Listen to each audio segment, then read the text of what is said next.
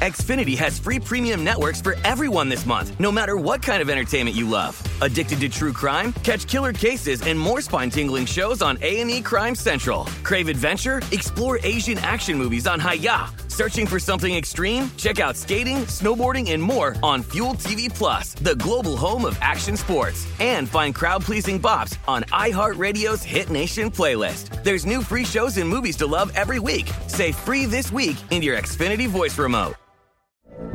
From BBC Radio 4, Britain's biggest paranormal podcast is going on a road trip. I thought in that moment, oh my God, we've summoned something from this board. This is Uncanny USA. He says, Somebody's in the house, and I screamed. Listen to Uncanny USA wherever you get your BBC podcasts, if you dare.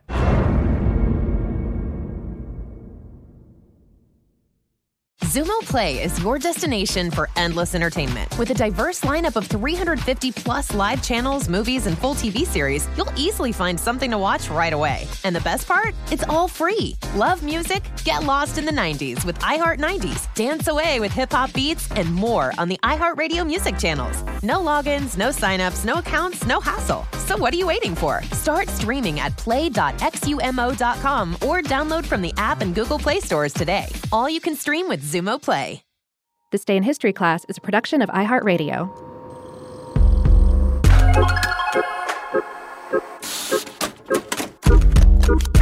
Hello, and welcome to This Day in History class, a show that flips through the pages of history to deliver old news in a new way.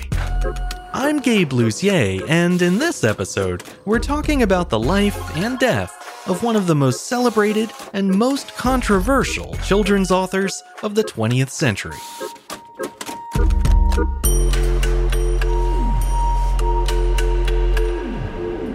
The day was May 10th, 1999. Beloved children's author Shel Silverstein died of a heart attack at his home in Key West, Florida. He was 67 years old and was survived by his son Matthew. Most people remember Shel Silverstein for his tongue twisting poetry, whimsical, bittersweet stories, and for the charming line drawings that accompanied them, all of which he drew himself. Many of Shel's children's books, including The Giving Tree, A Light in the Attic, and Falling Up, have become staples of millions of personal libraries, those of both kids and adults. Because as anyone who's read his work knows, Shel Silverstein was not your typical children's author. His poetry was a unique mix of joyful absurdism, gross out humor, macabre twists, and sincere reflections. The result were musical verses that, while simple in form, were deeply satisfying to hear, read, and to think about. Since he is best known for his children's work, longtime readers may be surprised to learn that Shel actually had a long and varied career outside the genre. He was a longtime cartoonist for Playboy magazine, the author of nine stage plays for adults, and even a semi successful folk singer during the 1960s. But there are some unifying threads between all his various works. Those include his dark, gleeful sense of humor, his knack for ridiculing figures of authority, and his promotion of personal empowerment. Sheldon Allen Silverstein was born into a Jewish middle class family in Chicago, Illinois on September 25, 1930. Details of his early life are largely unknown beyond that. As an adult, Silverstein valued his privacy and never spoke at length about his personal life or his childhood. One thing we do know for sure about the young Shel Silverstein is that he never intended to be a writer.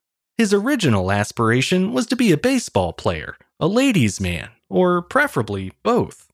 In a rare 1975 interview with Publishers Weekly, Silverstein recounted the death of that dream and how it set him on the path to becoming an author and illustrator. When I was a kid, he said, 12 to 14, around there, I would much rather have been a good baseball player or a hit with the girls, but I couldn't play ball. I couldn't dance. Luckily, the girls didn't want me. Not much I could do about that, so I started to draw and to write. By the time I got to where I was attracting girls, I was already into work, and it was more important to me. Silverstein may not have had the skills to be a pro athlete, but he did spend five years working at the Cubs and White Sox stadiums in Chicago. True, he was a concessions vendor paying his way through college, but the job still gave him some valuable life lessons just the same. For example, when a reporter later asked the author what he had learned about people from his time as a hot dog vendor, Silverstein replied, quote, I learned they like mustard, and they like a hot bun. Did you know that? If you steam the bun first, they'll really like it. Shel sold a lot of hot dogs during his college years, but he never did get his degree. First, he attended the University of Illinois, but was quickly kicked out due to his bad grades. Next, he tried the Art Institute of Chicago, but wound up dropping out after about a year. Lastly, he enrolled at Chicago's Roosevelt University, where he studied English for a full three years. His time at the school proved formative, as it was there that Shel first started writing and cartooning for the student paper. His flair for flaunting authority and social norms was there even in his earliest work.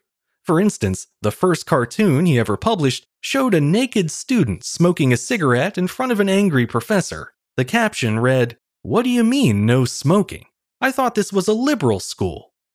Before he had a chance to finish his studies at Roosevelt, Shel was drafted into the U.S. Army in 1953 and sent to fight in the Korean War. The grim experience likely colored his often dark view of the world, but unexpectedly, it also gave him the chance to earn his first art related paycheck. During his tour of duty, Shel worked as a cartoonist for the Pacific edition of the U.S. military's newspaper, Stars and Stripes. But don't think he toned down his style for Uncle Sam. On the contrary, one of his cartoons almost got him court martialed Apparently, it implied that officers were dressing their families in stolen uniforms, and the higher ups didn't find it very funny. In the end, Shel narrowly avoided the court martial by agreeing that his future strips would only lampoon civilians and animals, not his fellow soldiers. After being discharged from the armed forces in 1955, Silverstein's publishing career really began to take shape. He returned to Chicago and started working as a freelance cartoonist. It went smoothly for a while, with him landing gigs at magazines such as Sports Illustrated, This Week, and Look. The only downside was Shel didn't get much exposure from those jobs, and none of them were steady work. However, in 1957, Shel caught his big break when he scored the job of resident cartoonist for Playboy. The new adults only magazine had premiered just two years earlier, allowing him to get in on the ground floor of the operation. It wasn't just some short lived stint either. Shel Silverstein's cartoons appeared in every issue of Playboy from 1957 all the way through the mid 1970s. However, that wasn't the only work of his that Playboy published. In 1961, the adult magazine published an excerpt from a mock children's book that he'd been working on called Uncle Shelby's ABZ book, a primer for tender young minds. Soon after the abridged version appeared in Playboy, Shel actually published it separately as his very first book. As you probably guessed, it wasn't really a kid's book. It was meant as a satirical spin on children's alphabet books, the kind where each page gives you a letter, an illustration, and a handy mnemonic to help kids learn each letter and how it's used. Of course, teaching the alphabet wasn't quite the goal in Uncle Shelby's case. Instead, his book used associations that targeted the insecurities and gullibility of children, playfully spurring them on into all kinds of mischief. For example, the entry for E encouraged kids to hurl eggs at the ceiling in order to feed the magic genie, Ernie, who lived there. Another much darker entry advised kids to pretend to drink lye the next time they were craving a piece of candy, because after the doctor pumps their stomach, they'd be given, quote, a nice red lollipop. Black humor aside, the book was all in good fun, and clearly was never meant for kids in the slightest. However, it seems that at least a few parents bought their kids a copy by mistake, because from 1985 onward, the print edition of Uncle Shelby's ABZ book has included a stamp right on the front cover that says, A primer for adults only. What's interesting is how well the tongue in cheek book reflected the author's view of children's literature. It's no secret that he disliked the way other authors condescended to their young audience. Shel sometimes spoke out about society's tendency to tone down the scarier elements of classic fairy tales in order to make the stories fluffier and more kid friendly. His distaste for that kind of overbearing self censorship clearly informed his ABZ book, but ultimately, he realized that the best way to push against the stifling status quo of children's books was to write one himself. According to Shel, it was a friend and fellow illustrator named Tomi Ungerer who convinced him to give it a try.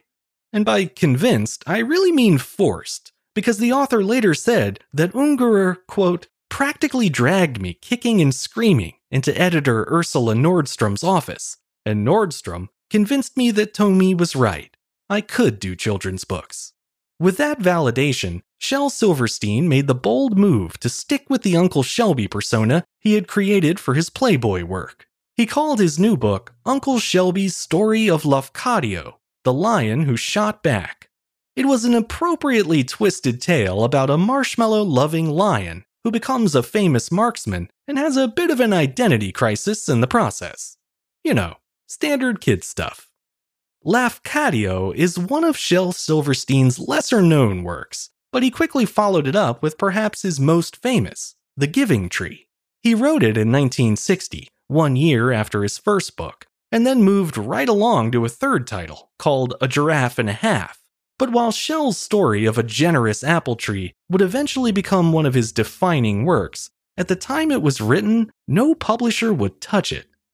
If you're familiar with the story, you likely know why that's the case.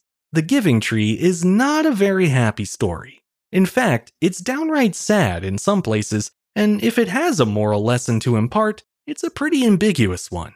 That sense of uncertainty was in keeping with the author's mission to be a new, more honest kind of children's author, one who didn't talk down to child readers or sugarcoat the world for them. Instead, Shel wanted to bridge the gap between adult and children's writing. But from the publisher's perspective, The Giving Tree was stuck somewhere in the middle of that bridge. For example, one editor of Simon & Schuster rejected the book, saying, quote, "It's not a kid's book too sad, and it isn't for adults either, too simple. Another editor was even more direct in his response, which simply said, That tree is sick, neurotic. It took some time, but HarperCollins eventually came around, publishing The Giving Tree in 1964. The author definitely got the last laugh on that one. Fast forward to today, and the book has become one of the all time children's classics, not only has it sold over 10 million copies, it's also been translated into no less than 30 different languages, which isn't too shabby for a story about a sick, neurotic apple tree. Not wanting to be pigeonholed by the success of The Giving Tree, Shel Silverstein continued as a traveling reporter and cartoonist for Playboy magazine, in addition to writing and drawing many more successful children's books. He also tried out new mediums as well, including that of folk music, between 1959 and the mid 1970s, Shel actually enjoyed a pretty successful music career, though not so much as a singer. His voice was deemed too raspy and jarring for most people's taste, though he still released about a dozen albums of his own. His true talent, however, was songwriting. He went on to write more than 800 songs by the end of his life, many of which were recorded and performed by some of the top artists of his day, everyone from Waylon Jennings and Willie Nelson to Jerry Lee Lewis and Johnny Cash. In fact, Shel Silverstein even won a Grammy for a song he wrote for Cash, 1969's A Boy Named Sue. If you've never heard it, the song tells the story of a boy who was saddled with the name Sue by his absentee father. After being picked on all his life for having a quote unquote girl's name, he swears revenge and eventually tracks down his wayward dad. At that point, the boy's father reveals that he only named his son Sue because he wanted to make him tough, knowing that he'd be forced to stand up for himself whenever people made fun of him. For whatever reason, Sue accepts the explanation, and father and son are reconciled. Take a listen. Well, my daddy left home when I was three, and he didn't leave much to Ma and me, just this old guitar and an empty bottle of booze. Now, I don't blame him because he run and hid, but the meanest thing that he ever did was before he left, he went and named me Sue. Well, he must have thought that it was quite a joke and it got a lot of laughs from a lots of folks. Seems I had to fight my whole life through. Some gal would giggle and I'd get red, and some guy'd laugh and I'd bust his head. I'll tell you, life ain't easy for a boy named Sue. You might not expect such dark subject matter to come from the mind of a celebrated children's author, but that kind of black humor is par for the course in Shel Silverstein's poetry. One of my favorite examples is the poem Dreadful from Where the Sidewalk Ends. Shel gave a much better reading than I could, so here he is reciting the poem's final verse. Someone ate the baby. What a frightful thing to eat. Someone ate the baby, though she wasn't very sweet. It, it was a heartless thing to do. The policemen haven't got a clue. They simply can't imagine who would go and eat the baby. Many of Shel's poems reflect a mischievous, even ghoulish sense of humor. Some parents find it inappropriate, but kids can't seem to get enough of it. In fact, I think that's a big part of the appeal for young readers the hints of menace and sadness that underline so much of Shel's writing. Sure, the silliness and cleverness of his rhymes also has a lot to do with it, as does the musicality of his poems. They're just plain fun, both to read and to hear. But Silverstein's edge, or dark side, is the thing that really separates his verses from those of someone like Dr. Seuss, to whom he was often compared. Another quick poem that goes a long way toward explaining the Shel Silverstein difference is The Land of Happy. It goes like this Have you been to the land of happy, where everyone's happy all day? Where they joke and they sing of the happiest things, and everything's jolly and gay? There's no one unhappy and happy. There's laughter and smiles galore. I have been to the land of happy. What a bore! The reason that kind of material is appealing to children is because, on some level, they recognize and appreciate the honesty of it.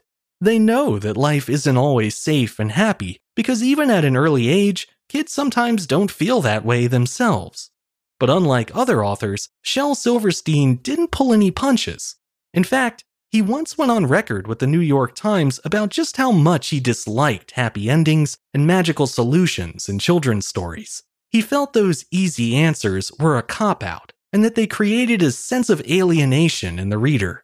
He went on to explain further, saying, quote, The child asks why I don't have this happiness thing you're telling me about, and comes to think that when his joy stops, that he has failed, that it won't come back. Shel Silverstein sought to avoid that outcome in his own work. He wanted to train kids not only to recognize that some stories have sad endings, but to accept that and to still enjoy the story regardless. It all goes back to that revolutionary idea of his to be honest with children. A parent's gut reaction is to try and spare their kids the pain of sad, unhappy endings whenever possible, but in practice, that just leaves them with an incomplete worldview, which is far worse in the long run than a few tears at story time. That said, it's important to note that Shel Silverstein was hardly a doom and gloom author.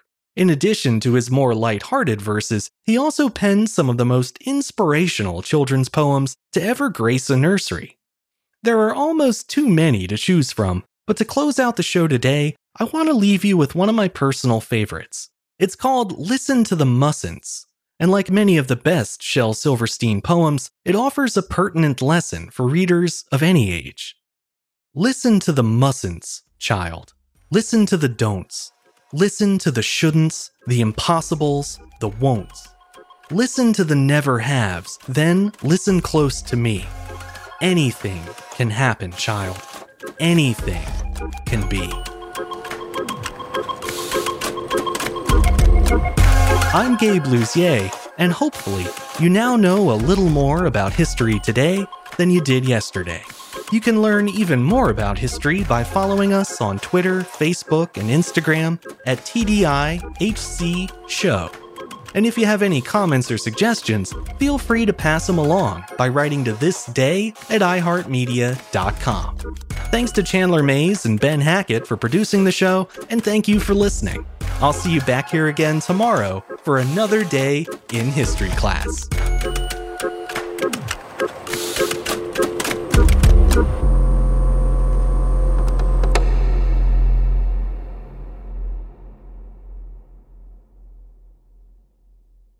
Xfinity has free premium networks for everyone this month, no matter what kind of entertainment you love. Addicted to true crime? Catch killer cases and more spine-tingling shows on A&E Crime Central. Crave adventure? Explore Asian action movies on Hi-YAH. Searching for something extreme? Check out skating, snowboarding, and more on Fuel TV Plus, the global home of action sports. And find crowd-pleasing bops on iHeartRadio's Hit Nation playlist. There's new free shows and movies to love every week. Say free this week in your Xfinity voice remote. This is Malcolm Gladwell from Revisionist History. eBay Motors is here for the ride. With some elbow grease, fresh installs, and a whole lot of love, you transformed 100,000 miles and a body full of rust into a drive that's all your own. Brake kits, LED headlights, whatever you need, eBay Motors has it.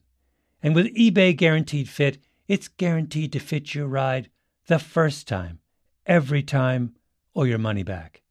Plus, at these prices, you're burning rubber, not cash. Keep your ride or die alive at ebaymotors.com. Eligible items only, exclusions apply. From BBC Radio 4, Britain's biggest paranormal podcast is going on a road trip. I thought in that moment, oh my God, we've summoned something from this board. This is Uncanny USA. He says, Somebody's in the house, and I screamed. Listen to Uncanny USA wherever you get your BBC podcasts, if you dare.